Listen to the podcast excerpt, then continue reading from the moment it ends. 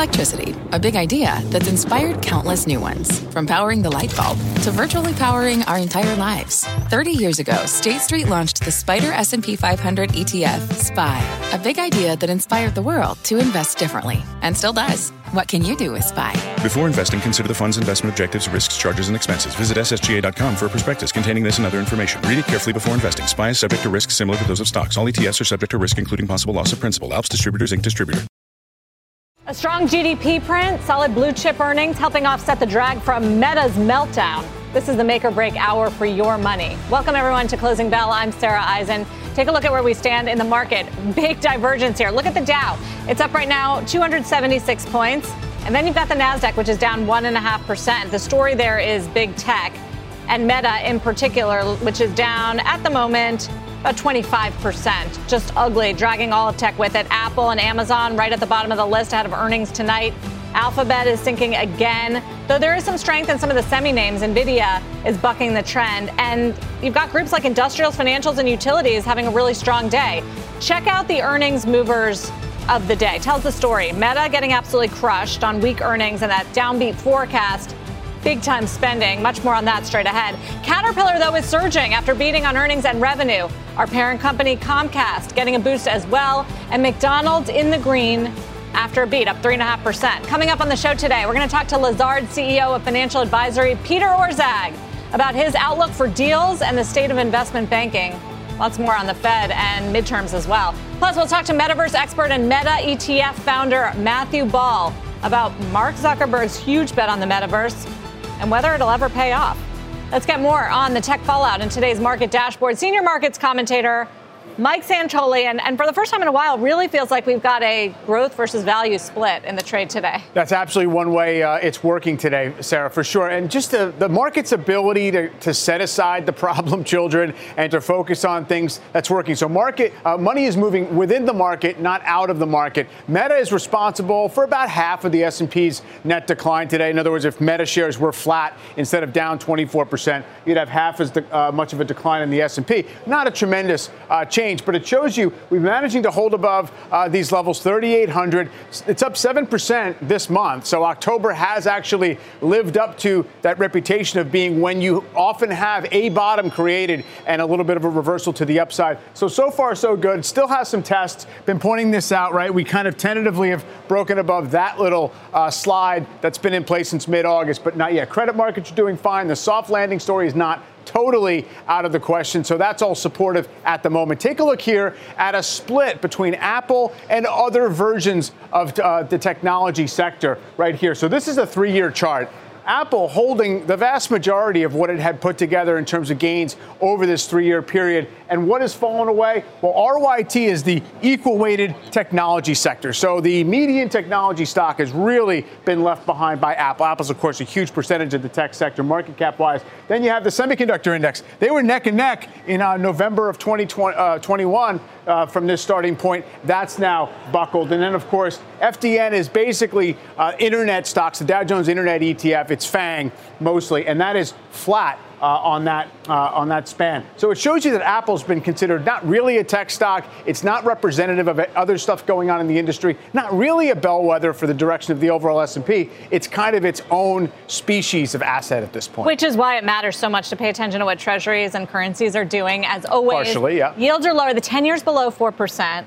And the euro is weakening. And yeah. it's important because the other big story of the day moving markets was the ECB. They raised yes 75 basis points as expected, but the, the emphasis from President Christine Lagarde on the downshift of growth, yes. I think got people hoping, hey, maybe the next ECB move is going to be a smaller one. Right. That pivot, hey, maybe the Fed is going to pivot too, and it just all feeds into that bullish narrative, which has really, I think, been the main driver. Slowing right? to a pause is becoming a gathering theme. There's no doubt about that, and I agree with you. That's at work. But what's fascinating is we can now say lower yields in themselves are not a reason to buy the NASDAQ because the NASDAQ's done nothing but underperform this week with yields coming down. It, it was never as simple a story as that, but it shows you well, uh, that the earnings it's supportive in general of equities, but not necessarily just growth stocks. Well, and we have specific catalysts. Absolutely. Earnings. Yeah. So next week we it do. might be watch yields for the NASDAQ direction. Yeah. Mike, thank you. We'll always fight about that. Mike Santoli. Let's get more on the big story of the day. Meta gets crushed after missing expectations for Q3, giving light guidance. But what investors really seem disappointed with growing costs. Meta saying its expense outlook for next year will be almost $100 billion, an increase of about 12% over this year. And operating losses in its metaverse division will, quote, grow significantly. Let's bring in two guests for two different takes on this. Joining us is Lerer Hippeau managing partner and co founder Eric Hippeau and Lightshed partner Brandon Ross. Eric, you think Zuckerberg's making a big mistake here? I do. I, I do. I, I, I, I, think that his view of the metaverse is not a view that is espoused by the majority of people in technology. Uh, it's a journey that we don't know what the outcome is going to be. There, you know, the, the, the, killer application for metaverse today exists, and it's games, uh, and it exists on platforms like Roblox. Um, so, um, what what killer application is he proposing to us? He's proposing that we live our lives in this kind of immersive uh, you know, world that doesn't exist. But what are we going to do in that world? He's not explaining that.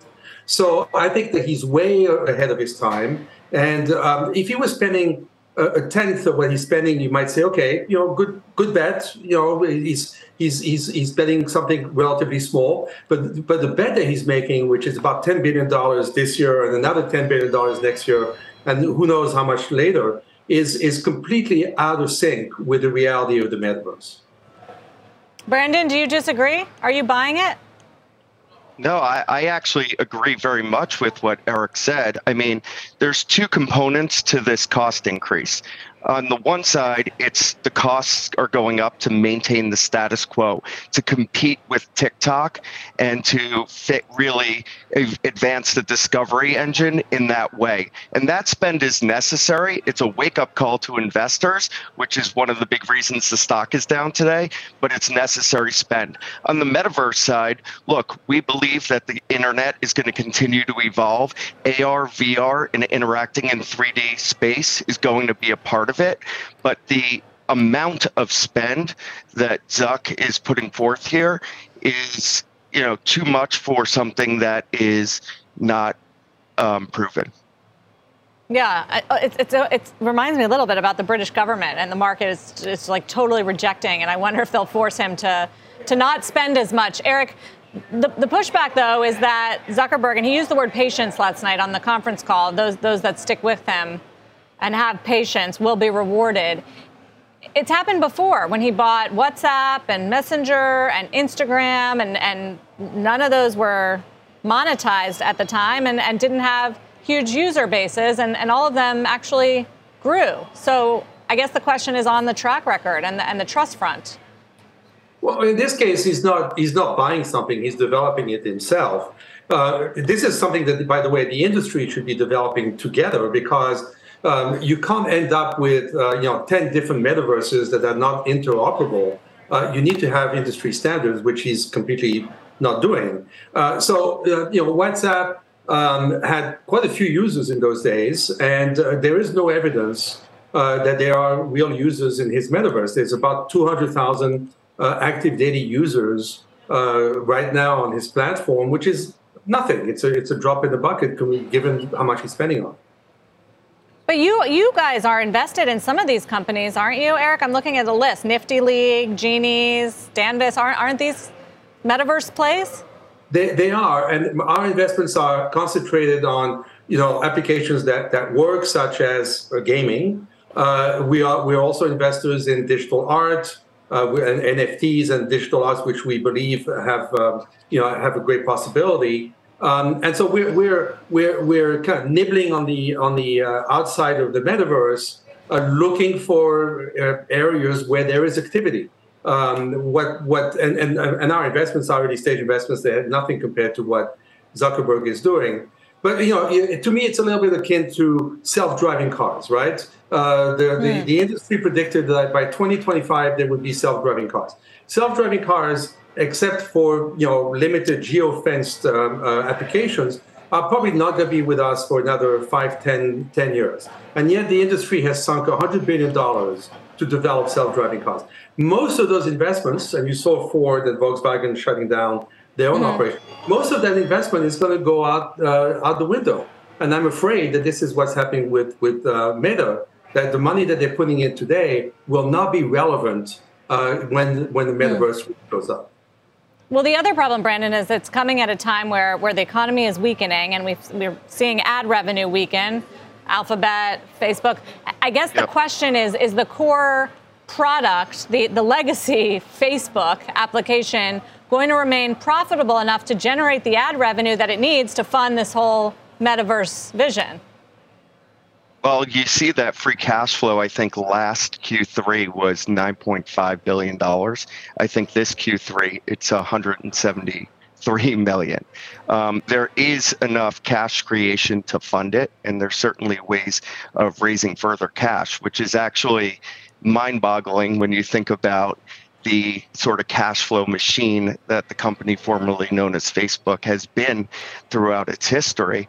I, I, think it will be there. I just think that the cost is too high, both in terms of dollars and you're also messing with the engineering talent by moving them around. We've talked to several people at Meta who are unhappy with their new roles, and the culture is changing, mm. and that's a big risk as well. It's not just the dollars, and when stock price goes down, that also affects um, the human side uh, of the business. Oh, yeah. And that, that can't well, be forgotten.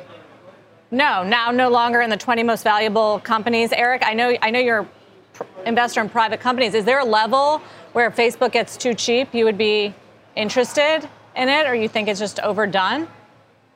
No, I, I also believe that there's a fundamental issue with, with Meta, the traditional Facebook product and Instagram. Instagram, he's also spending a lot of money on Instagram simply because TikTok is eating his lunch. And, and so rather than really defend his core business, um, which still has, what, 3.7 billion uh, active users, he's being distracted completely with his vision of the metaverse. And so he's not doing he, he's not doing you know a favor to people who love his products because he's kind of abandoning them to, of sorts. Yeah. So you're not happy with it. Down 72 and three quarters percent for the year. Eric and Brandon, thank you both for joining me today. Thank you. Appreciate it. We're going to talk much more about Meta in just a bit when we are joined by Matt Ball. He's the founder of the Metaverse ETF. Used to have the ticker Meta until Mark Zuckerberg went all in. Also ahead, shares of advisor and asset manager Lazard getting a boost today on the back of strong earnings. We'll talk to the firm's head of financial advisory, Peter Orszag, about the quarter, his outlook for deals in these uncertain times, and, and much more about the economic environment. Dow's up 243 or so, definitely 245. Not the full story though, because the Nasdaq is down 1.6% and the S&P down half a percent. You're watching Closing Bell on CNBC. This podcast is supported by FedEx. Dear small and medium businesses, no one wants happy customers more than you do. So you need a business partner just like you. Like FedEx who understands your passion for serving your customers because they have the same commitment towards you. That's why FedEx offers you picture proof of delivery, packageless and paperless returns, as well as weekend home delivery to 98% of the U.S. on Saturday and 50% on Sunday. See the FedEx service guide for delivery information. What's more, FedEx Ground is faster to more locations than UPS Ground. Trust FedEx for timely deliveries. See what FedEx can do for your business. Absolutely, positively FedEx. When it comes to your finances, you think you've done it all saving, researching, investing.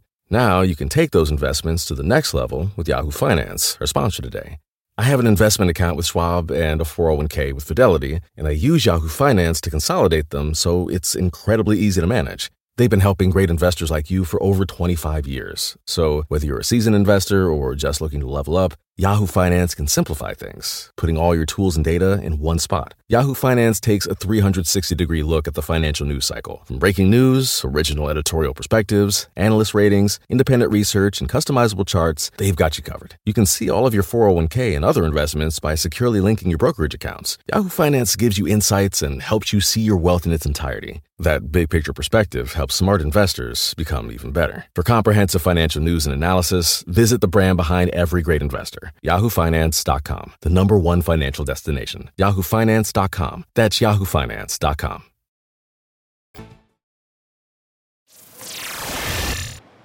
Welcome back. Dow's up more than 250, but the Nasdaq and the S&P right now are near session lows. Of course, that Meta plunge is dragging on the overall index, and it's also taking down other big cap tech players like Apple and Amazon ahead of results. Microsoft Alphabet all lower today. Meantime, financial advisory firm Lazard is getting a boost after the company beat earnings estimates. Financial advisory segment seeing record revenues for the third quarter. And joining us now is Lazard CEO of Financial Advisory, Peter Orszag. Peter, welcome back. Nice to see you. Great to be with you, Sarah. So, besides your leadership, what what what else is working here in, in the financial? obviously, it's all you. The deals have felt a little slow. Are restructurings, bankruptcies piling up? Is that what it is?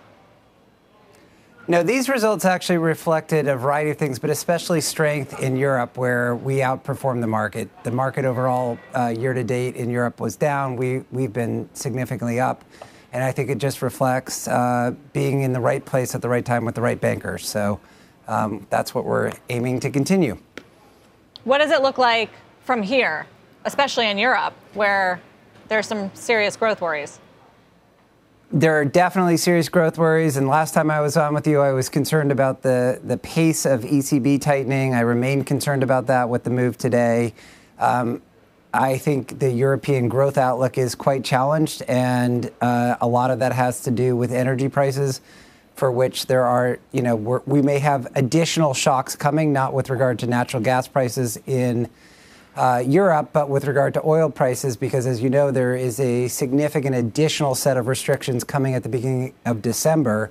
And without the so called price cap idea that the administration here has put forward, you could see significant additional um, uh, movement on oil prices in that case. But back to your point, yes, I, the outlook for Europe right now is somewhat challenged. There's no, there's no way to kind of sugarcoat that. No, I remember last time you were on, you were saying that the ECB you thought was making a big mistake, and, and it did another one today of the do. jumbo size rate hike. So, so, you still do.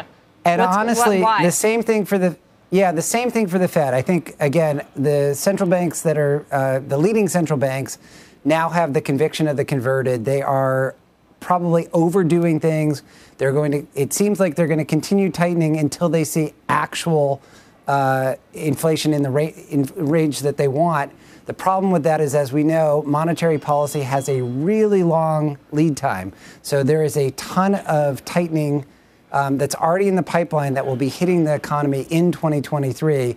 And there's a real risk of overdoing things. Um, and that's all the more so because, at least for the United States, the dollar strengthening is also going to have a cooling effect. A lot of what happened in the GDP report this morning was very strong net exports uh, that's a temporary phenomenon because normally what you'd expect is as the dollar appreciates, that will start to flip in the other direction. So we've got all these things kind of in the pipeline that are making the outlook for 2023 more challenging. And the central banks, both the Fed and the ECB, are sort of ignoring that and just saying, well, we don't see inflation coming down enough yet, so let's just keep tightening. So what, what then will be the result? You, you, think, you think we're headed for what a deep a deeper recession than consensus expects in the U.S. next year? Well, in Europe, I think what's going to ha- happen is the ECB is likely going to have to reverse its monetary policy at some point uh, next year as the economic uh, situation there deteriorates in the face of ongoing high energy prices. Uh, in the United States, it's a little bit less clear. Uh, again, the, the, report out this morning showed some strength, but a lot of that came from net exports. We should also note the report also, there had been this debate earlier this year about whether we were in recession. The United States is not right. currently in recession. We are talking growth. about whether there will be one. Right. there will, whether there will be one. And, uh, you know, I think as I said last time I was on with you, if the Fed wants to create a recession, it can. And so we are on a path where with continued tightening, that is very likely where we're going to wind up. The, the question becomes whether there is an alternative path where we just kind of wait and see what the impact of the tightening that's already again in the pipeline that hasn't yet hit the economy. You saw residential inv- investment and also non-residential investment decline materially in the numbers out this morning. Also, there's a lot more of that to come. Um, the alternative approach here is there's been a lot of tightening done. We can kind of wait and see uh, how it plays out. And then the Fed and the ECB can always do more if things turn out to look really great next year. I don't think that's the most likely scenario. But they, they were so late to get a hold of inflation. Don't you think for that's credibility's sake they need to they need to do everything they can to show They're on top of it. And we really have not seen those inflation rates come down as much as the market had expected. Uh, so first, on inflation rates, there was a little bit of good news this morning uh, in that the uh, the price indices contained in the GDP uh, report came down a bit. But yes, your point is right that they inflation in general just has not come down as much as one would hope. But again, that's because you'd expect monetary policy tightening to take a, a while. Um, and so, yeah, there is a lag. I think you're right, though. What they're doing right now is they are playing for credibility because uh, it is, again, the conviction of the converted. They're, they're going to overplay the hand. The problem with that is uh, swinging from one, you know, having the pendulum swing too far in the other direction, having made the mistake of waiting too long, is also itself a mistake. You're sort of doubling down on being wrong on both sides of the equation. And uh, we could well wind up in 2023 looking back and realizing that it was a mistake to have over tightened. And then the Fed will start reversing itself. And again, the worst thing for credibility is to do things just because of how they look as opposed to doing the right yeah. thing. Well, we, have also got the midterms, Peter, in less than two weeks. And I wanted yes. to ask you about that because the, the narrative seems to be with Republicans getting a swing here in, in voter sentiment in the polls and the betting odds that ultimately will be good for the markets to have gridlocked government and a check on some of President Biden's policies. Do you agree? Well, here's the ticking bomb. Let's just assume that one or both uh, the House and Senate flip Republican, which is, I think, a very likely uh, outcome at this point. Uh, there is a ticking time bomb that arise, arises as a result, and that is the debt limit. Um, where, again, the hardest thing when I was back in Washington was negotiating the debt limit increase. That has only become more difficult. And so, what I think the Democrats need to do, should they lose one or both of these houses, is during the lame duck later this year, they need to either eliminate or raise the debt limit by a massive amount, because if not, this is going to become a dominating feature of 2023 with a ton of instability that comes as a result. So, it may be painful to do later this year, but uh, frankly, nobody really wants to own that. that. Again, they're not. The right you think they're going to do that? They're going to own that, raising well, the debt limit indefinitely. They don't want to, but again, if they don't, they're going to have a president of their own party who will be held hostage throughout 2023 as a result. So it's not pleasant. Frankly, the whole thing doesn't make any sense. It's not a logical so construct anyway. it, it is, thank you, stupid. Um, but uh, your two choices are to allow that to play out during 2023 or do a very, I'm not uh, diminishing the difficulty, but you've got bad choices as a result. And the least bad choice is to clear the pathway and, and kind of take the bullet later this year. Peter Orszag, thank you very much. It's always good to catch up with you. Thanks for having me, Sarah. Good to see you. All right. CEO of Financial Advisory at Lazard, formerly of the Obama administration. Let's check in on where we are right now. Down about a third of a percent in the S&P 500, so maybe some slight improvement. Dow's up 300 points. Nasdaq down 1.4%. It really is isolated to some of the trouble spots, namely Meta, which is down still 25%. Align Technology is also down 19%, weighing on the Nasdaq. Some of the pharmaceutical companies as well. But there, there's a lot of strength today. Industrials, financials, utility, energy, staples, materials, and real estate. All those sectors are green right now. After the break, we're going to talk about the stock disaster of the day. That is named Meta. We'll bring you the buzz on why Credit Suisse is taking a major leg lower as well. And as we had to break, check out some of today's top search tickers on CNBC.com. Meta unseats the 10 year note yield because it's that big of a disaster, down 25%. The 10 year, there's buying today with yield slipping below 4%. Apple down 3% in sympathy with some of these big tech names ahead of earnings. Amazon also down 4 but Tesla remains solid, up about 4 tenths of 1%. We'll be right back. This podcast is supported by FedEx. Dear small and medium businesses, no one wants happy customers more than you do. That's why FedEx offers you picture proof of delivery packageless and paperless returns, as well as weekend home delivery to 98% of the U.S. on Saturday and 50% on Sunday. See the FedEx service guide for delivery information. FedEx Ground service is also faster to more locations than UPS Ground. See what FedEx can do for your business. Absolutely, positively FedEx.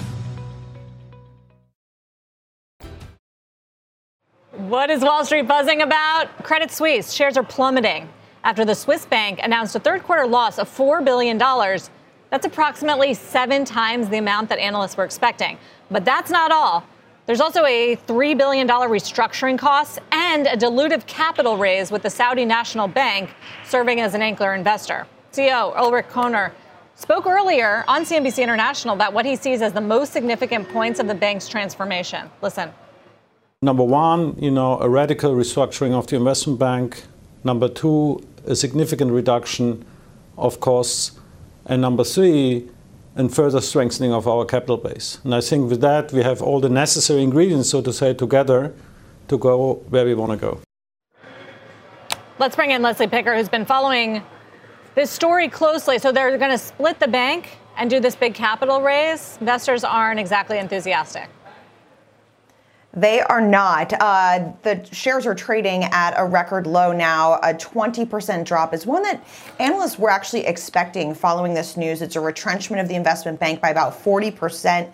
You've also got the capital raise, which was kind of uncertain going into today's announcement. There were some reports that it was happening, some reports that it wasn't happening, and the potential for further dilution down the road, given all the expenses tied to this restructuring, makes investors a little bit um, uneasy here. There's also this financial target that they laid out for 2025, uh, a, a, pretty low 6% return at that point in time. They say things will accelerate from there, um, but 6% is nothing to get too excited about in terms of a return on tangible equity. So, all of that put together, shares are basically reacting to that by slumping 20% on this news.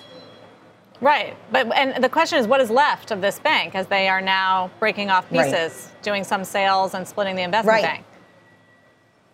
Basically what they're going to be doing is managing money for wealthy people. So they'll uh, devote about 80% of their capital to wealth management, asset management, the Swiss bank. Uh, and that's something that's been emulated by their peers. Uh, UBS has done something similar, Deutsche Bank has done something similar. They've retreated a bit from investment banking uh, and focused a lot more on this business, which tends to be perhaps less volatile, a little stickier, uh, and something that European investors are now comfortable with in terms of a kind of reorg of that business. Uh, they've been in the U.S. for quite some time, made a lot of inroads here. Um, although in recent years, mm-hmm. it, they've lost you know market share in certain areas, and then of course with all the macro concerns as of late, uh, it's been an, a big overhang for them.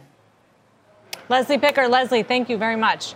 When we come back, Cantor Fitzgerald's Eric Johnston who has nailed it with his market prediction earlier this year on whether stocks can keep rallying without big tech. Remember, he was super bearish and then turned bullish lately.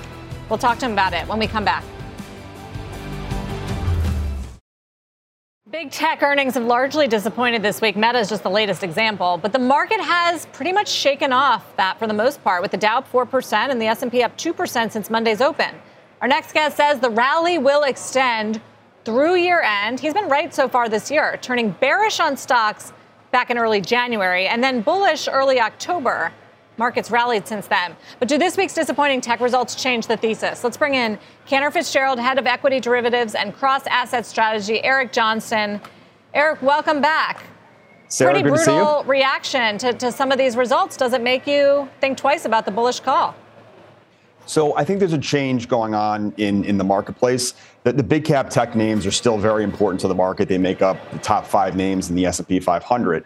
Um, account for about 20% of the S&P. So just mathematically, um, they are very important. But I think what's happened is is that in the past, the other 494 stocks were sort of used as a source of funds to buy these five or six behemoths that were putting up great numbers. You could count on. Mm-hmm. They were seen as very, you know, almost defensive, where you count on them beating numbers each time. I think now we could be in a process where the reverse is happening, where you actually use some of these larger cap names as somewhat of a source of funds to buy the other 494 stocks or buy small cap, et cetera. So I think as long as you know all five names are not you know disasters, and, and we'll, uh, which I don't think we're going to see from Amazon and Apple.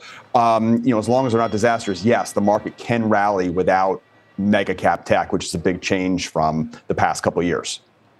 Even the cyclical parts of the market, which are, are working really well today, industrials, Caterpillar had good earnings. Financials are doing well today. Is that where you'd, you'd want to be as everyone predicts that 2023 is going to see economic pain? So in the short term, I think so. So part of our, our thesis has been and is still that the market is going to be um, repricing the chances of a soft landing. Say the chances are actually higher because our view is that inflation is currently real world inflation is falling, not CPI, but real world inflation is falling, and that the Fed is very close to the end. And so I think the market is going to say, okay, the Fed's almost done, inflation is coming down and you have the unemployment rate that's still 3.5%. Consumers are still very strong. Spending is up 10% year over year. So um, I'm not saying that I believe that we're going to have a soft landing, but I think the odds of a soft landing are going to have, they have gone up in the last couple days. And I think they're going to go up over the next month or so. And so if you think there's a higher chance. Go on. I'm sorry to cut you off, but the Fed has not changed its tune at all. And I know the market always anticipates the, the move before the Fed.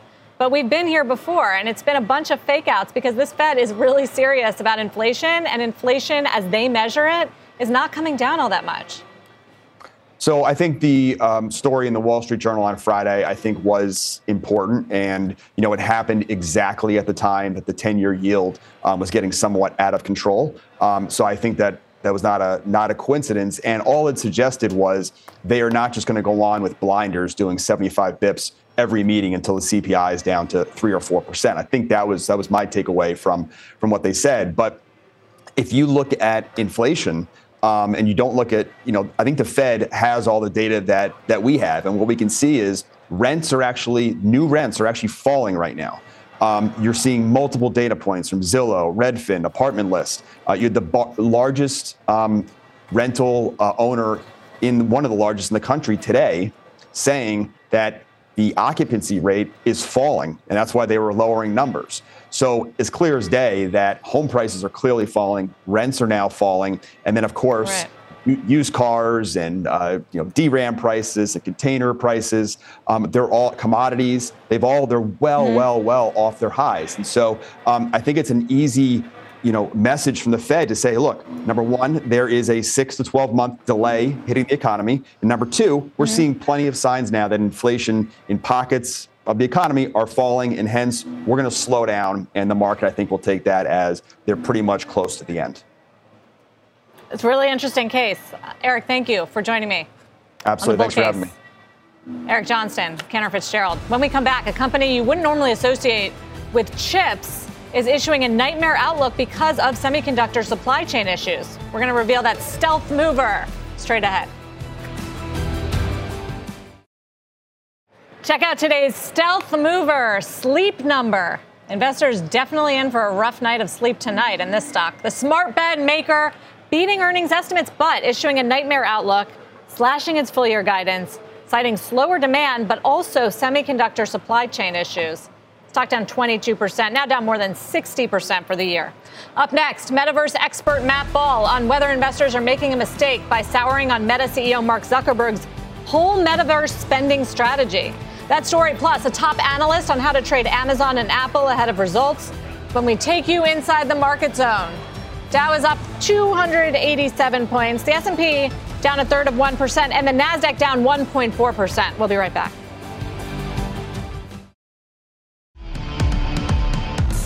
We are now in the closing bell market zone. CNBC senior markets commentator Mike Santoli here to break down these crucial moments of the trading day. Plus, Seema Modi is here on Caterpillar's big move up and DA Davidson's Tom Forte on Apple and Amazon reporting after the close. We'll kick it off broad, Mike, because the Dow's up 238 points, which means we are going for five days in a row of gains for the Dow. Clearly, that's not the whole story here because the S&P is down and the Nasdaq is sharply lower off of Meta and, and some of the negative earnings. But the rest of the market able to shake it off. Why? Yeah, well, first of all, it's a relatively routine earnings season so far, despite the huge, very prominent blowups. You got three quarters of all companies beating estimates. It's up a couple of percent in aggregate for the S&P.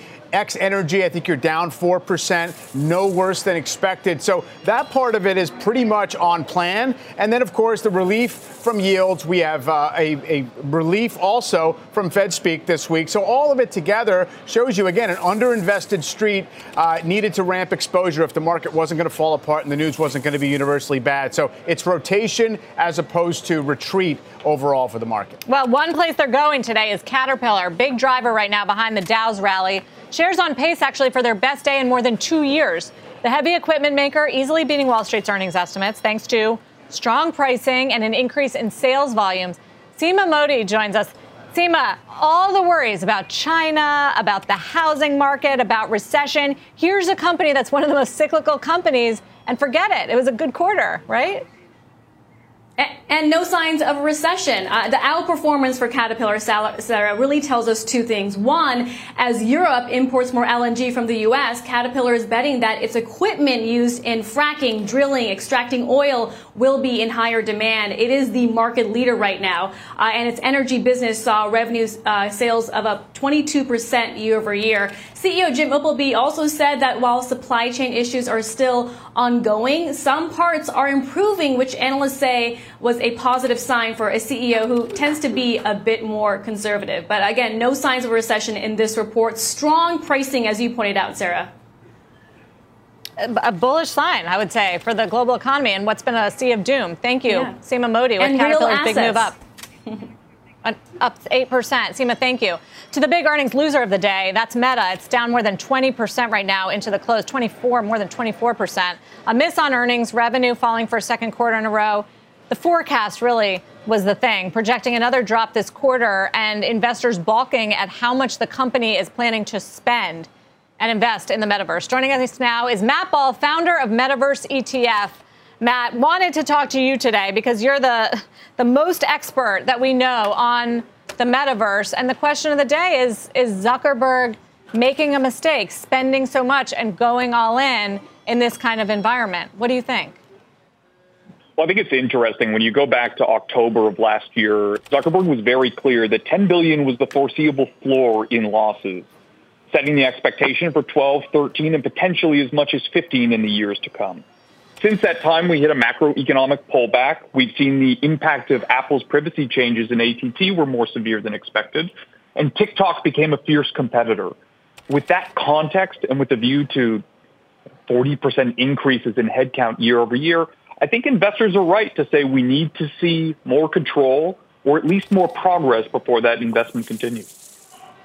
What about the idea of the metaverse? Is, is that is it I know you've been a big believer and you've written a lot of research on this, but is, is, it necessary to spend that much? And what is he actually chasing here? I think part of the challenge here comes from expectation setting. Look, if you consider Microsoft, Nvidia, Apple, and others, their investments are also in the five to 10 or sometimes more billion in R&D and capex per year. The forecasts for the value of the metaverse sit within the trillions. The challenge is those companies have very healthy core businesses. They're hmm. graduating into the metaverse, and they didn't set the expectation with investors that this was going to be an extraordinary opportunity within this first half of the decade. By changing the name of the company, by shifting its most prioritized resources to the initiative, and certainly by spending as much as they are when under attack from Apple and TikTok and others, they set themselves up for a very tight rope, and it seems to be one that's circling. But it sounds like that you're you're not questioning the strategy. You're questioning what the strategy right now in this economic environment and with the core business seeing some weakness. But the idea of the metaverse, Eric Hippeau was on with us at the top of the hour, Matt, and he was saying it's a gaming play. And and that's not exactly what Zuckerberg is after here. So it's really hard for investors to grasp just what that is. Well, the challenge is we see two primary areas of attack. One is on the gaming side. You see this with Roblox, with Unity, with Epic Games and Niantic. And the other is what Microsoft and NVIDIA call digital twins or the industrial metaverse. It's taking a look at a much, much larger TAM than consumer discretionary, digital, or certainly gaming, with much, much more staple customers and a much longer progressive ramp. Going from a new vertical in both virtual reality devices and enterprise productivity software where you need to pioneer the tech, pioneer the understanding, pioneer the software, and then drive enterprise adaptation. That's the timing issue. Many believe in this opportunity, but they're giving it more time to unfold. Do you do anything with, with Meta, with Zuckerberg on this front? Are, are you working with them at all? You don't. No, never. Because have. I, because I think the criticism, besides the, all the all the spending and what what it's going to take, is just trying to envision just what that is. Is it commerce? Is it social? Is it all of the above? I know you've been on many times to remind us about that, but does Zuckerberg's vision line up from with the analysis that you do? It does broadly, but it correlates to what I just mentioned. When you take a look at the centerpiece of their strategy, it's very much focused on virtual reality headsets and the transformation of enterprise mm-hmm. productivity through those devices. I tend to hold the opinion that these devices are farther off than many have expected before, and Meta seems to today. And that's going to be a challenge. You're going to get your ticker symbol back, Meta, before they took it? I'm just an index provider to Roundhill, which operates the ETF and security. Right, right. But used to be Meta uh, until Facebook went all in. Thank you, Matt. It's very valuable to, to hear your perspective on this. Matt Ball, appreciate it, a metaverse ETF. Let's check out Apple and Amazon, both out with earnings after the bell. The latest mega caps to report in a week of disappointing results from these major tech players. Tom Forte of DA Davidson joins us to share what he's watching. Just last week, reiterated a buy rating on Apple and on Amazon. So, Tom, which which one do you prefer? The, the show well, after Fast Money likes Apple. to play Would You Rather. Which one? Which one would you rather? Yeah, I prefer Apple. I think the challenge for Amazon is consumers are clearly spending their money. Uh, the retail sales data is good. They're just not spending on e-commerce. They're spending on travel. Uh, so of the two, I do worry for both that they have a high uh, proportion of their sales coming in the U.S. dollar. So I think there's a possibility one or both would miss uh, on the top line, given the strength you see in the U.S. dollar. Uh, the benefit for Apple is with the supply chain improvements we've seen this year versus last year, they should be able to have more and better sales of iPhone 14 than they had of iPhone 13. Uh, and then for Amazon, the good news is that their cloud computing business is doing well. Their advertising business is growing. Those are, those are higher margin. But I'm very concerned that they decided to have a second Prime Day in one calendar year. I think that's a reminder of how weak e commerce sales are. So, of the two, I would lean toward uh, Apple. The, the stocks have sold off in reaction to Alphabet and reaction here to Meta. Is there any real correlation besides maybe just ownership, hedge fund positioning, that sort of thing, where, where you can well, extrapolate what those reports mean? I think there's correlation yeah, to the extent that what you're seeing is a lot of weakness in digital advertising, and uh, that has, you know, some of it's because of Apple's influence, but Apple and Amazon generate revenue from digital advertising. But really, what you're seeing is weakness in kind of mega cap tech. Uh, think of Google, Alphabet, Meta, uh, Microsoft, and I think that is very worrisome for both Amazon and Apple. Mike Santoli, how do you see the two positioned? Well, what's interesting is you have a investor base right now because of everything going on in the other companies that is very acutely focused on return on investment. Let's run a tighter ship. Amazon has kind of been moving in that direction in recent quarters of trying to essentially say we overinvested. We're, we're, we're taking a little bit more of a sharp pencil uh, to expense. So we'll see if that theme runs through here. Uh, in addition to all the you know obvious concerns about whether cloud demand is flagging and and how the consumer is behaving. The fact that Apple numbers have not really changed very much, the forecast in, in, in months, I think is kind of interesting. People assume it's going to be stable. Uh, we'll see if that comes through. It's probably good that it's down 3% the stock heading into that number. Well, well yeah, I was just going to ask, Tom, where, where expectations are mismatched in terms of reality because the expectations around Amazon is that the e-commerce business would slow and, and maybe some slowdown as well in cloud and advertising, but not I don't know if they've moved as much for Apple. No, I think it's a great question. If you look at the multiples for both companies, they've come down quite a bit. Uh, you think about some investors who believe that we're kind of at peak hawkishness right now, so we'd expect a rally. Uh, if either of them can say anything that's anything good. Um, but I do think that the weaker e-commerce for Amazon heading into what is its biggest e-commerce quarter, the fourth quarter, uh, that should have a dampening impact on their profitability in general. Uh, so I think it's a little more challenging for Amazon right now. Got it. Tom Forte. Tom, thank you very much. Apple and Amazon both lower. Two minutes to go in the trading day. Mike, what do you see in the internals? Uh, kind of mixed today, uh, given the fact the market was up all day. You still have positive breath in the New York Stock Exchange for most of the day, but not as strong as the last couple. You see, it's actually just about 50 50. You know, with this pullback in longer term bond yield, Sarah, take a look at the three month versus 10 year Treasury yield curve. It's now been dipping slightly negative. Uh, that typically has been a precursor to recession in past cycles. Although that one in late 2019, I always have think needs an asterisk because I don't think it predicted uh, COVID. But there you have it. This is one of those things lining up toward inflation, even though uh, the economy is performing okay at the moment. But the volatility index is backing off. A lot of back and forth, stock by stock, sector by sector action is compressing uh, volatility at the index level. But we do have the PCE number, and of course, the Fed meeting next week is probably going to keep it elevated uh, for another few days. Few uh, 52 week highs and lows to talk about here as we go into the close. The highs are in staples and energy. Names like Hess and Exxon are trading at record highs right now. Hershey is also on that list. Uh, we're also seeing highs in Campbell Soup and Smucker, talking at least 52 week highs there. And the lows, of course, are in technology. Alphabet trading at a 52 week low. Meta, no surprise, Align Technology as well. There's the Dow, 181 points higher. So that'll be the fifth day in a row of gains. It comes on the back of non tech earnings being strong. Seema told you about Caterpillar, McDonald's also adding 56 points to the Dow, Honeywell, Boeing. Goldman Sachs, they're all higher today. It is technology, though, that is suffering. The NASDAQ closing out with a loss of 1.6%. A lot of that, though, is Meta and the fallout effect. Amazon and Apple coming next. That's it for me on Closing Bell. This podcast is supported by FedEx. Dear small and medium businesses, no one wants happy customers more than you do. That's why FedEx offers you picture proof of delivery, packageless and paperless returns, as well as weekend home delivery to 98% of the U.S. on Saturday and 50% on Sunday. See the FedEx service guide for delivery information. FedEx Ground service is also faster to more locations than UPS Ground. See what FedEx can do for your business. Absolutely, positively FedEx.